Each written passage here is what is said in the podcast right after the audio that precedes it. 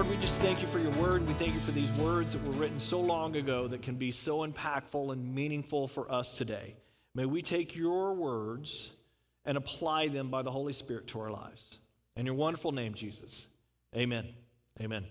Well, if you'll turn to Joshua 23 this morning, we, have actually come to the end of the book of Joshua. We've been here for a few weeks now. I don't know, about 22 or so. Uh, but it's amazing to me what the Lord does.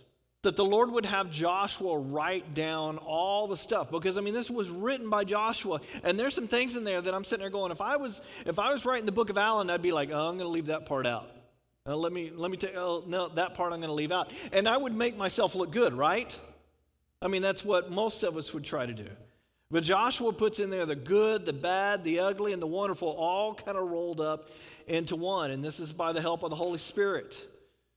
Secondly, that it would be preserved for us this long. That the Lord would preserve His word for, for thousands of years for us to be able to read. And lastly, that the Lord can relate this story to our everyday lives. These things that take, you know, take, take place so long ago, the, the history that is there. And he says, Alan, this would be good for you to learn today. This would be good for you to teach today. And then he says, Okay, Alan, now that you've learned it, you need to start applying it. You see, it's not just about learning, it's about what we do with what we learn. It's applying it to our lives. We don't just do this for a test. You know, back in school, you, did you ever study for a test and then immediately forget all the information? Yeah, we can all relate to that. But this is not just for a test. This is about our life and what the Lord is trying to do and the, how we should act upon the things that we learned. Well, let's jump into Joshua 23. It says, After a long time has passed, and the Lord had given Israel rest from all their enemies around them. So again, those the first 22 chapters, the seven years of all the fighting and taking, coming into the promised land, taking it over, all that happening, and now the Lord has given them rest from their enemies. Joshua, by then, a very old man, summoned all Israel, their elders, leaders, judges, and officials, and said to them, I am very old. He's basically saying what they all knew. I mean, Joshua was 40 years older than anybody else. He was the last one that was in the promised land before they came in, or, you know, in the wilderness from that generation. He's the last one alive at this point. He would have been somewhere around 110 years old. We find that out a little later. And, and this, is, this is key for the Jews. This is key for all those that were in the wilderness. Verse 3 it says, You yourselves have seen everything the Lord your God has done to all these nations for your sake. It, is, it was the Lord your God who fought for you. And now you're going to hear a theme. You're going to hear several phrases that, that continue here. And he says, Remember how allotted an inheritance for you for your tribes all the land of the nations that remained. The nations I've conquered between the Jordan and the Mediterranean Sea to the west. The Lord your God himself will push them out for your sake. He will drive them out before you, and you will take possession of their land as the Lord your God promised you. Now, Joshua really starts to kind of open up here at the end. The book is called Joshua, but what he's saying is this is not about me. He didn't name the book Joshua. Others that came later said, well, you know, the book of Joshua, you know, the, the thing that Joshua wrote. So they finally just said, call it Joshua, you know, so we can all get to know. But this is about the Lord and our walk with the Lord. The reason why he's calling everybody together and talking to everybody is because he's not going to be around to, to nag them in, into obedience. You know, you, you know, mom and dad, uh, you know, the kids, they finally get to a certain age and they stay around your house and you can nag them, right? Ken and Donna, I mean, your daughter was living there for, for a while. She recently uh, got married and, and she's no longer at home, so you have to pick up the phone to nag them now, you know? They're not around every day to, to nag you. And I mean, for, you know, to nag. Is, and this is what Joshua is saying here. Uh, he's not going to be around to nag them unto obedience. And Joshua, you know, has to do this. You, rem- you might remember several times he calls everybody together and says, Guys, what are you doing? Why are you going down this path? Why did you make that decision? But they're not always going to be able to rely on Joshua.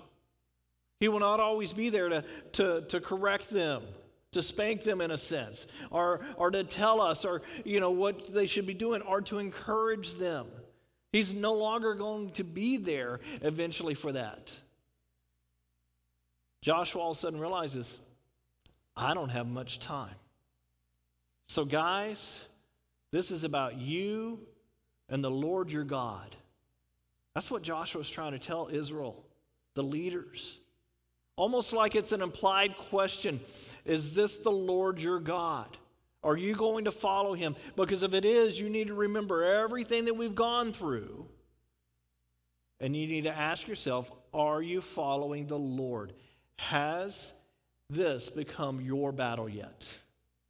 In other words, I'm fixing to be gone.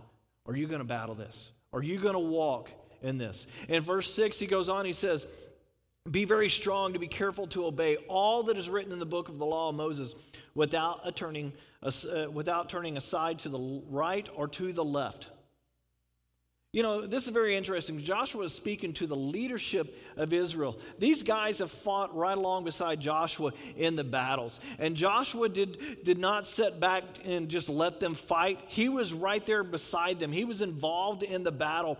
And sometimes he was in the front, sometimes he was in the back, sometimes he was in the middle, sometimes he was on top of the hill, but he was there with them.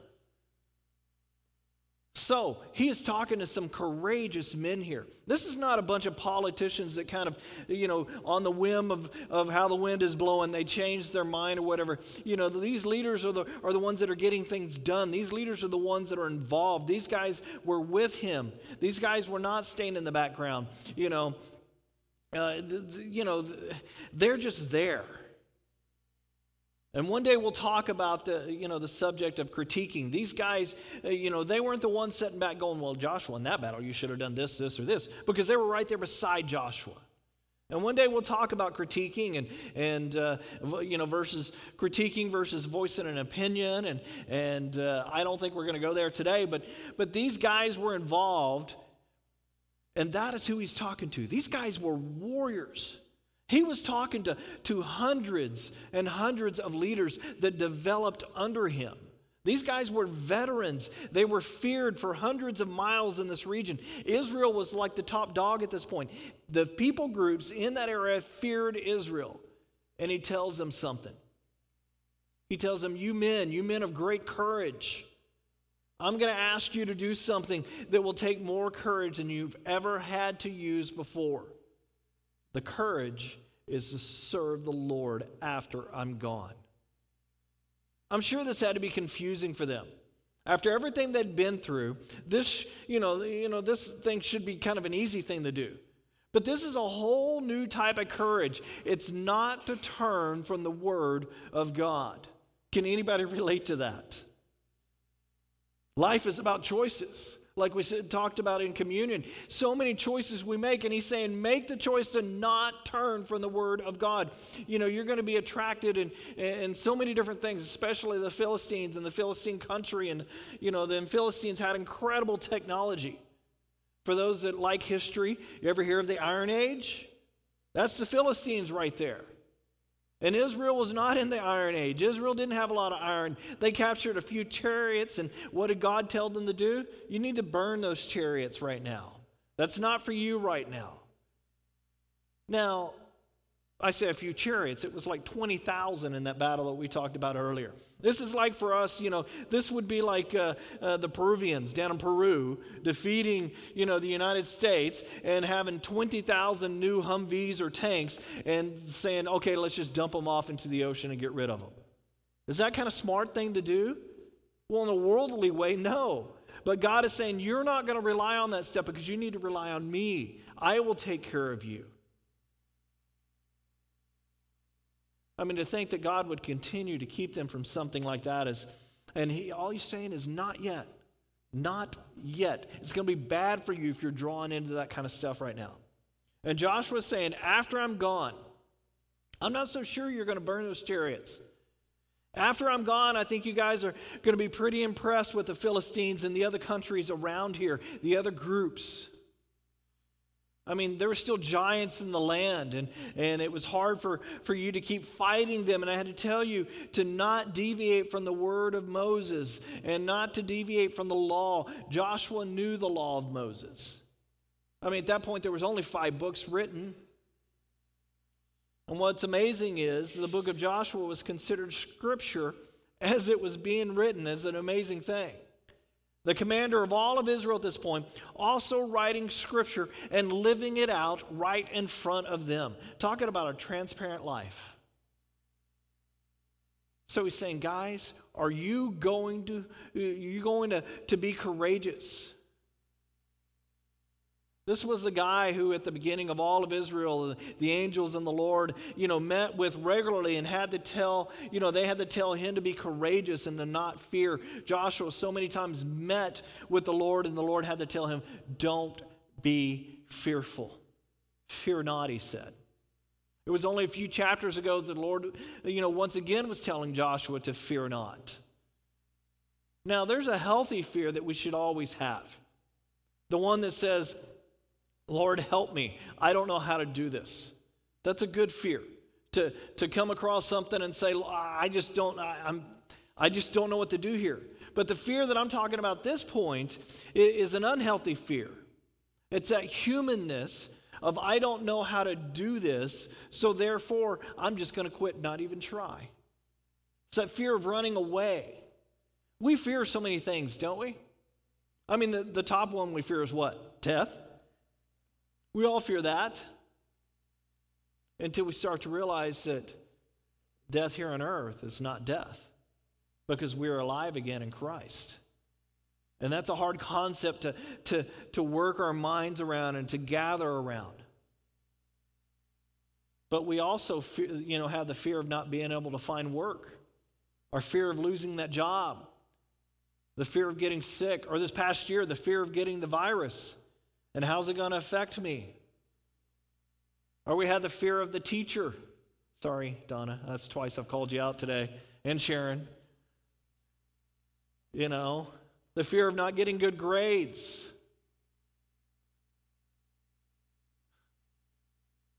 Or the fear of what I'm doing right now, the fear of getting up in front of, you know, speaking. I was talking with a, a young man yesterday, and we were talking about different stuff, and and I, uh, they were talking about how Brandon kind of has. We, we, started a new uh, karate thing because Taekwondo, his Taekwondo closed down, and so he's starting a new uh, karate. And I was talking to one of the young guys that's also a sensei, a teacher, already has his black belt at a young age, and and they were like, when Brandon just has no fear. He's just going for it. You know, he's dedicated. He, he has, you know, that drive about him. I said, yeah, in third grade, he gave like an hour and 15, pre- uh, an hour and 15 minute presentation in, in class about NASA. And, and the, the young man just goes, I would have never, never done that. You know, we have all sorts of different fears. Joshua would say, your baseline for courage has to be your walk with the Lord.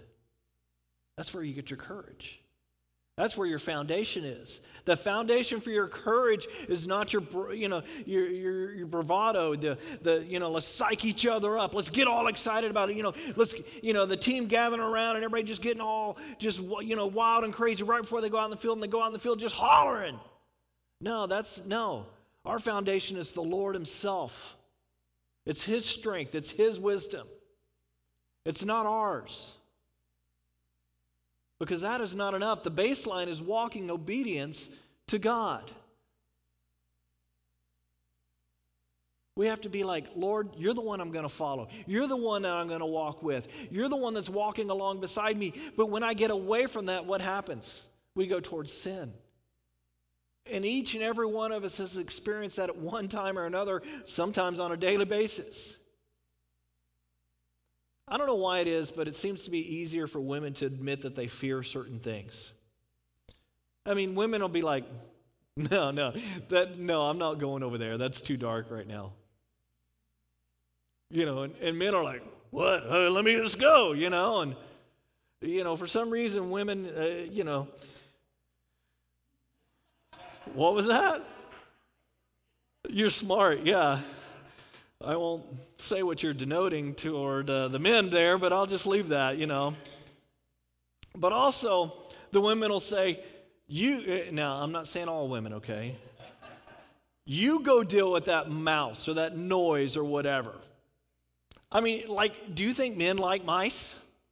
I'll go deal with it, you know. Oh, honey, I love that. I'm a hunter gatherer. Let me go chase that mouse. I'll be right back. Anyway, I better get back to the word. So, um, but the fear of God, the scripture says, is the beginning of wisdom.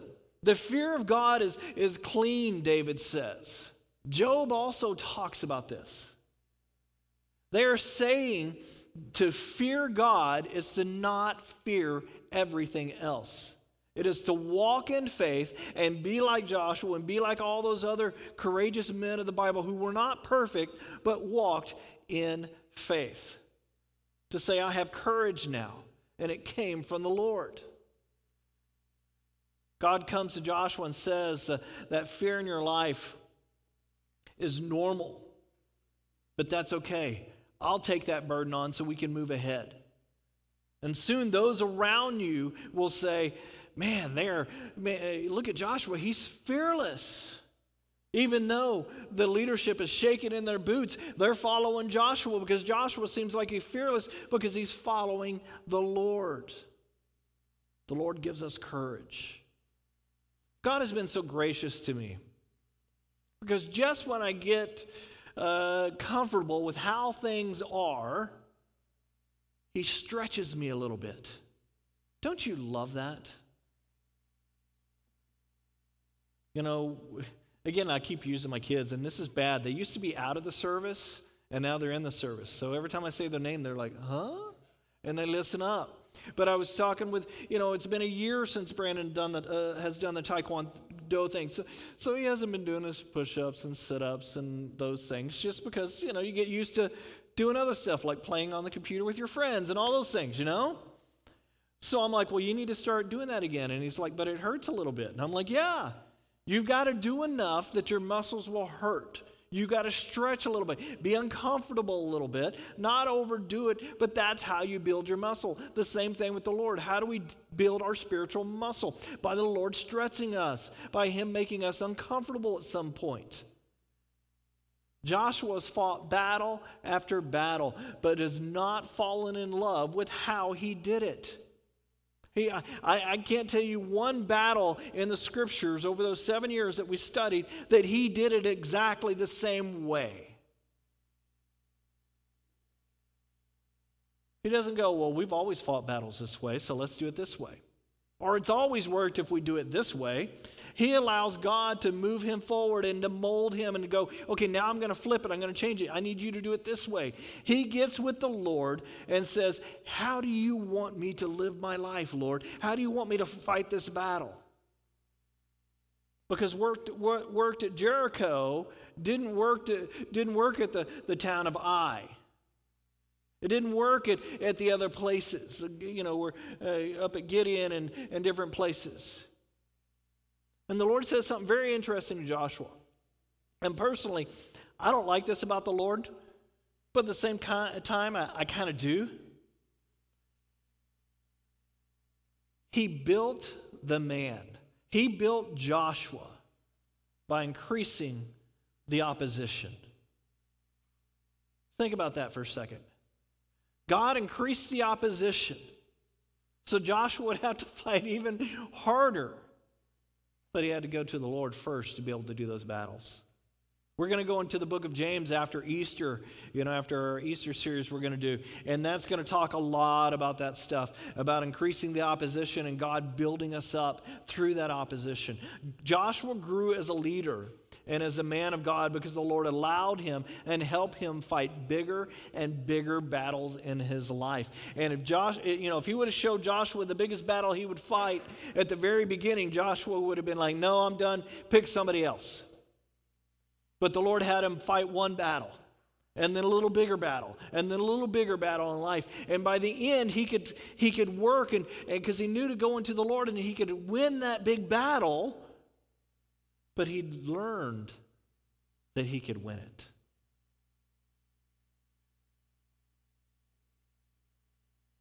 the lord didn't make it easier the lord made it harder and made him into a man of faith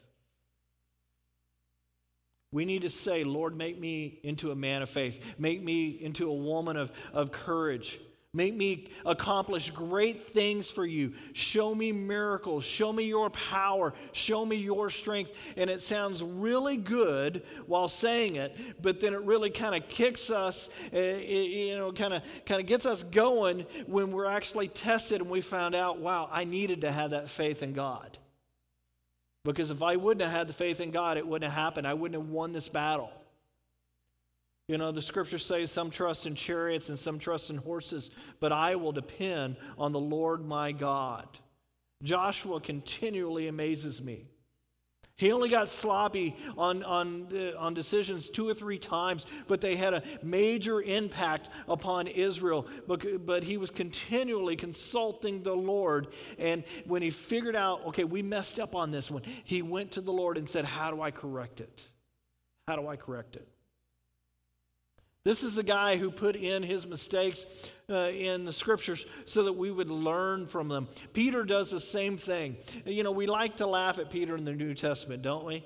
Oh, silly Peter. Oh, Peter, like you can get out and walk on the water. See, we knew you were going to fall in the water. Oh, you know. We kind of laugh at Peter, but he put himself out there. He said, I want to do that too. Peter was a guy who that volunteered, you know, all the information to Luke because Luke wasn't around when Peter was there, when Peter made those comments. So Luke went to the source and Luke started writing down, and Peter did this and Peter did that. Peter's like, let them laugh at me. That's fine because I have faith in God. David was the same way. All that we would be so mature to show the next generation our successes and our failures. To be able to say, you know what, this part of my life, I really messed up in. And it affected this many people, and then it affected this many people. But I learned from that. So don't make that same mistake. Don't make that same mistake. That we would show our flaws to the next generation, our faults. Some of us are, are like, but we're not supposed to be showing our weakness. That's what the Lord, I mean, that's what the world says. The Lord says the opposite. In your weakness, I am strong.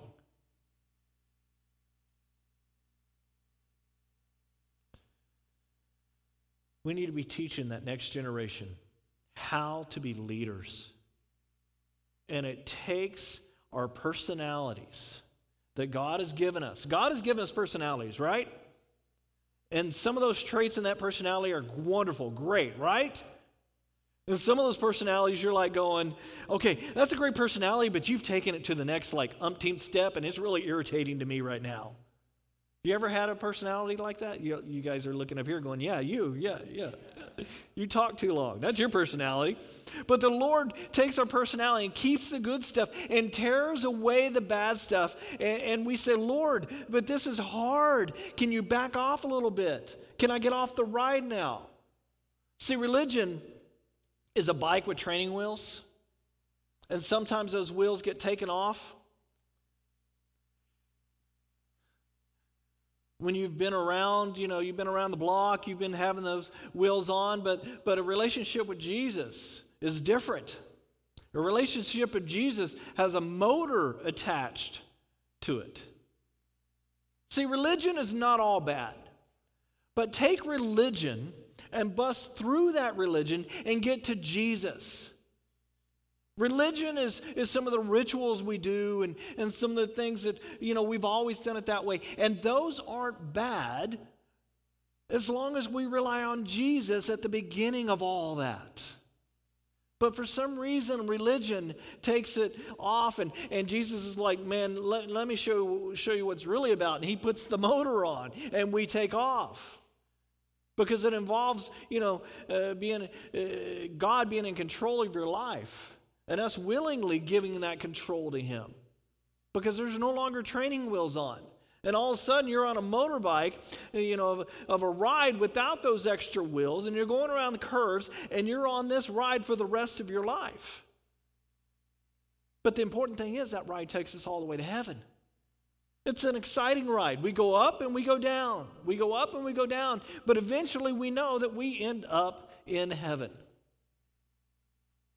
Goes on in verse 11, it says, So be very careful to, uh, to love the Lord your God but if you turn away, I love this.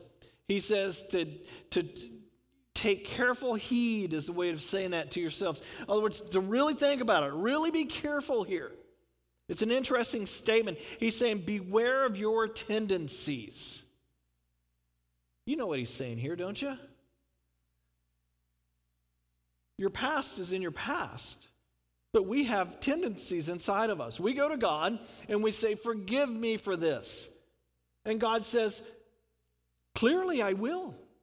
I've said, if you confess with your mouth, I will forgive you. I forgive you. But now we have to go, okay, I have a tendency toward this. I have to be careful to not go toward that. It sounds simple, right? Is it simple? No, no. And that's why we need the Lord. But instead of going back to those tendencies, we have to say, I am a new creation. Let me tell you who I am now. Let me tell you how Jesus has changed my life and how he affects me. And guess what? We all have those tendencies. Who knows what their tendencies are uh, that could wreck your life? And if, you know, uh, and if I don't know you, you're just in touch uh, with, with, these different things and, and because we all have these tendencies. We all have these things in our life and joshua is going to them uh, uh, and he's saying you have tendencies toward idolatry.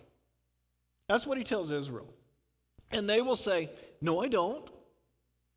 And he will say yes you do he's going and i owe it to you as a leader to point it out to you i, I have noticed that this um, there, there are those that grow, grow, older gracefully, and there are those that, that grow older kind of, oh, I don't know. The words coming to my mind I, I shouldn't say, but uh, uh, they become mean when they get older, and they just say it. I'm old enough, I'm just going to say it. You know? And yes, as we get older, we need to say those things. Sometimes we need to go to somebody and say, as a leader, I need to point out to you, this is wrong. And just say it instead of kind of prancing around it. You know what I'm saying? But at the same time, as we grow older, we have to grow older with grace because grace has to be there when you say it. And you know what? As Christians living in America, what type of tendencies do we have that influence us? How about compromise? You know, I err to the side of conservative things just so I don't get caught up in certain things. Think about substances we could have, or the TV that we watch, or the movies that we see. Why? Because it's hard to come back once you've gone there. That's why we protect our children, right? I mean, that's one of the things with COVID. I, I just, it's just terrible. It's good in some ways, but it ha- can have a bad effect. Is my son has been online a lot more. Why? Well, because he's talking to his friends and stuff, because he couldn't go over to his friends' houses. So playing games online and stuff. And, and we make sure he has to ask us about the games. And we finally got to a point where he knows what games he's allowed to play. And he can download a game because he knows. But at the same time, man, we've given this freedom over on the computer. Could I just go in and say, okay, we're not going to do that anymore now that COVID is over? No. That's the same thing with our life of, uh, and I'm not equating that with sin, but I'm just saying I'm using an example. It's hard once we've gone there to come back, especially if we've allowed our children to go there. So let the Lord truly be the Lord of what you do and how you do and how you say it. And we need to ask the Lord, what are my flaws in my life that I need to watch out for? You see, we don't stop doing things um, just to please God. We stop doing these things because they wreck our lives. They wreck our lives. Now, a factor of that is pleasing God. Don't get me wrong. The life that Jesus gave us, the life that Jesus died for. And we get wisdom that says Friday night is not for that anymore as I've grown up. And we get past that, and he says, Well, let me talk to you about your relationships. That relationship, that friendship, where you're going with that, that's not a healthy one. Or that friendship where, where it's all about negativity, maybe you need to rethink that friendship because that's not a healthy one. And we hold on to things that become really silly. It's like a parent trying to take away poison from their child. You know what I'm saying? This is going to hurt you, son, so let me take that away. But, Dad, I like this. It's mine. It's mine. I saw it first. And a good dad's not going to let it go. Good dad's not going to say, "Oh well, I talked, you know, I talked with him about playing with poison, so uh, you know, but he took it to his room, and that's okay. But I talked to him about it. No, that's just wrong. That's why, that's why as, as we do computers around our house, the computer's not in his bedroom. The computer's in a place that my wife and I walk by all the time. Why? We can see. We can hear. Until it gets too loud and I say, Brandon, shut the door. You know, but okay, I thought that was funny, but if you don't want to laugh, that's fine. See, a good dad will keep uh, the children away from poisons. And as a child, they'll kick and scream through the whole process, but that's because they are children. We are children when it comes to God. Sometimes God pulls us through stuff while we're kicking and screaming, but He takes something away because He says, That is not good for you. He's going to say, You know what? Give me that. No, no, no, no. Come over here. Give me that. But why? Never mind. Just give it to me right now. One day you'll understand, but right now we're not even going to talk about it. Well, let's get back to Scripture. Verse 11. So be very careful to love the Lord your God. But if you turn away and ally yourselves with the survivor of these nations that remain among you, and if you intermarry with them and associate with them, then you will then you may be sure that the Lord your God will no longer drive out the nations before you. Wow, that's a pretty pretty bold statement.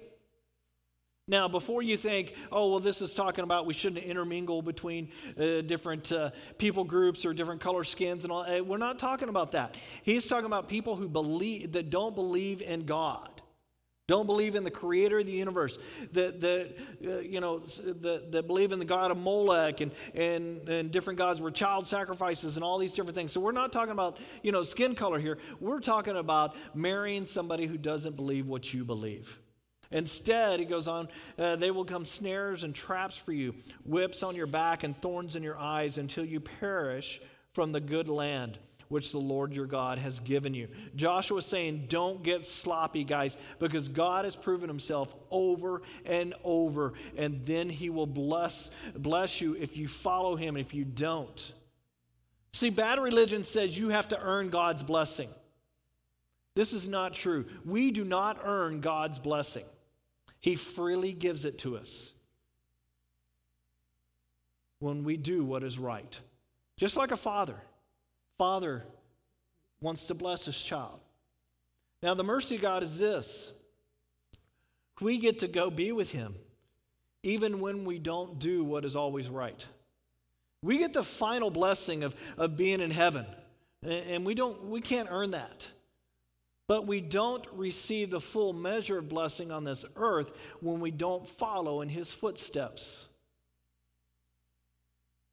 Joshua is saying, God wants to bless you, but when you disobey, the Lord is going to discipline you. He goes on and says in verse 14, Now I'm about to go away from you, uh, go away from all the earth. You know with all your heart and your soul that not one of all the good promises of the Lord your God gave you has failed. Every promise has been fulfilled. Not one has failed. But just as all the good things the Lord your God has promised you have come to you, So he will bring on you all the evil things he has threatened until the Lord your God has destroyed you from the good land he has given you. If you violate the covenant of the Lord your God, which he commanded you, and go and serve other gods and bow down to them, the Lord's anger will, anger will burn against you, and you will click, quickly perish from the good land he has given you. You would think that Joshua could be a little nicer here, right? It's kind of funny. He uses the word when, not if. A good leader will sometimes just point the finger at you and tell you the truth.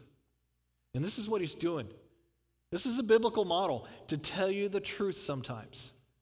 These guys in the Bible, they tell the truth and they are copying Jesus. And Jesus gave the full measure of truth with a full measure of grace. Well, let me hit, I'm almost out of time. Let me hit chapter 24 and we'll be done with the book of Joshua here. It says, Then Joshua assembled all the tribes in Israel at Shechem, and they presented themselves before the Lord. And he's, you know, he starts talking long ago, your ancestors. And here we see Joshua speak prophetically, like Jeremiah and Isaiah. Uh, you know, and he goes on and says, including Terah, the father of Abraham and Nahor, lived beyond the Euphrates River and worshiped all the gods.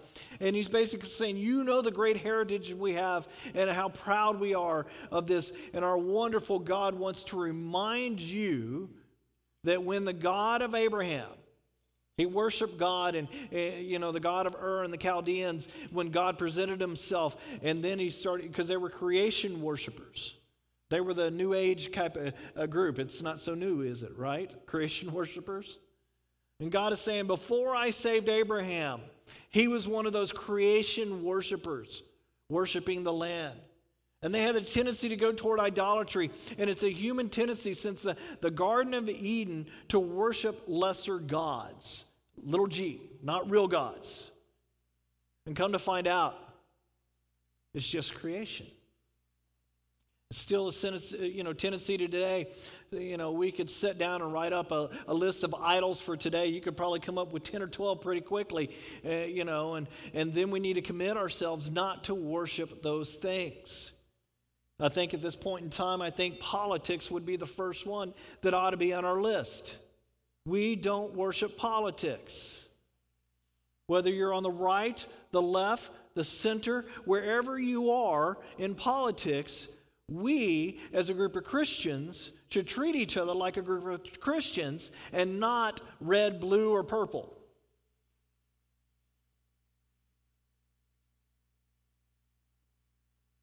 We have to commit not to worship things that are not of God. This is not a gray area. God doesn't allow it. So He withdraws the blessing from our lives when we start to worship these things. And we're kind of dumbfounded. We're like, where's God? What, what happened? And He will allow us to serve these gods of this world. And He will say, go right ahead, see where it's going to get you. You love God so much? Good. Let it save you. Let it prevent you from this. You know, uh, the, the gods that, that this world are worshiping don't even exist. And Joshua says to them, Abraham was even this way. He let the Lord save him. The Lord can save us from idolatry of any kind. The reason we like the lesser God is so we can manipulate the lesser God. You don't have to manipulate our God. We can't manipulate our God. All we have to do is obey Him, and He pours out His blessing upon us. And that blessing is the peace of our lives, the healing in our lives that takes place. And sometimes, not always, but sometimes it's even a financial blessing. And then we have the burden to turn around and use that for God. But better than financial blessing, wouldn't it be great to have ultimate peace in this life? Yeah. You can have it when you give it all over to Him. Your place in all of this is to obey Him. Joshua is saying, Keep the idols out of your tents. Verse 16 says, Then the people answered, Far be it for, for us to forsake the Lord and serve other gods. It is the Lord God, Lord our God Himself, who brought us up, or brought us and our parents up out of Egypt. from the land of slavery and performed those great signs before our eyes. He protected us on our entire journey and among all the nations through which we traveled. And the Lord drove out before us all the nations, including the Amorites who lived in the land. We will serve the Lord because he is our God. And in verse 19, he basically says, No, you won't. And it says, And the people said, You are not, you are not able to serve the Lord. He is a holy God. He is a jealous God. He will not forgive your rebellion and your sins. If you forsake the Lord and serve foreign gods, he will turn and bring disaster on you and make an end of you after he has been good to you. But the people said to Joshua, No, we will serve the Lord. Then Joshua said, You are witnesses against yourselves that you have chosen to serve the Lord. Yes, we are witnesses. They replied. Now then, Joshua said, Throw away your foreign gods that are among you and yield your hearts to the Lord, the God of Israel. These, there are things that are, that are there right now where he's saying, Come on, guys, I'm talking about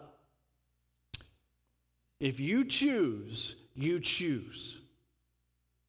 And they're like, Yeah, we chose. So then the question for us is Have we looked at our home lately?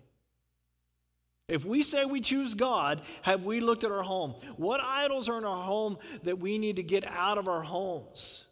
That's what he's telling them. Get those idols out of your home. Because he knows that partial obedience is what?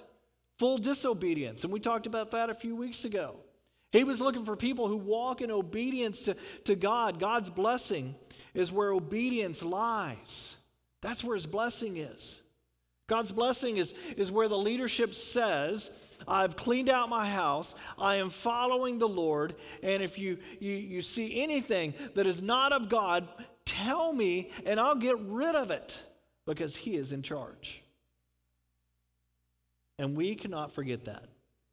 We have to walk in obedience to the Lord in the year 2021. And where does that start?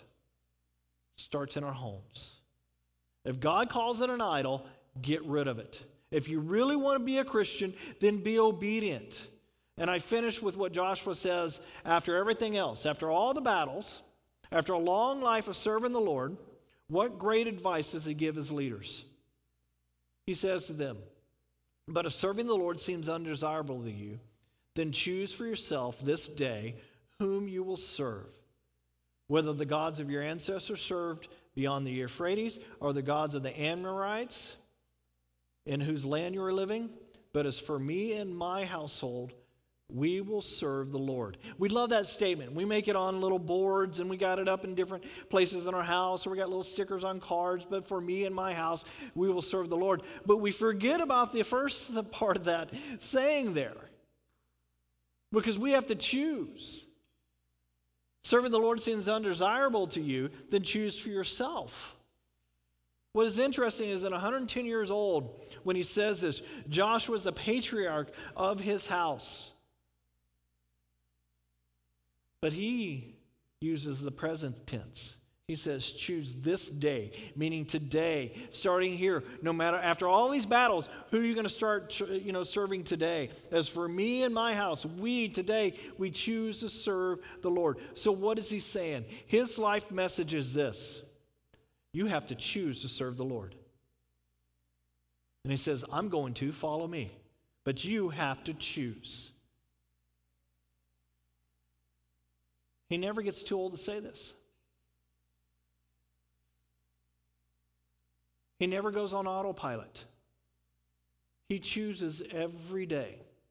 This is the day I will serve the Lord, no matter what happens, no matter what great challenges come before us success or failure, downsizing or upsizing, job or no job, health good, health bad, Finances good, finances bad. Job good, job bad. Whatever the circumstances my life is, I choose to serve the Lord. That's a choice we all have. We need to get to a point where we say, I'm going to serve the Lord and I'm going to do it today. And I make that decision for my household. This is what the book of Joshua is all about, is what it boils down to. Who do we say we serve? And do we do that?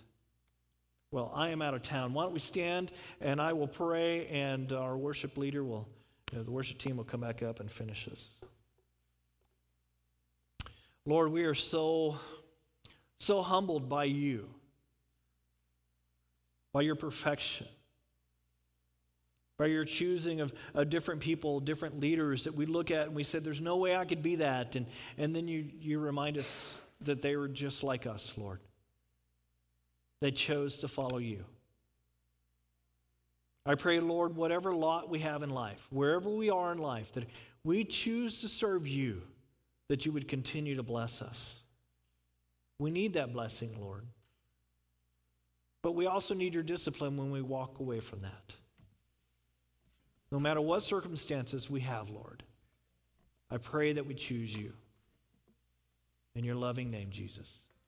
Amen.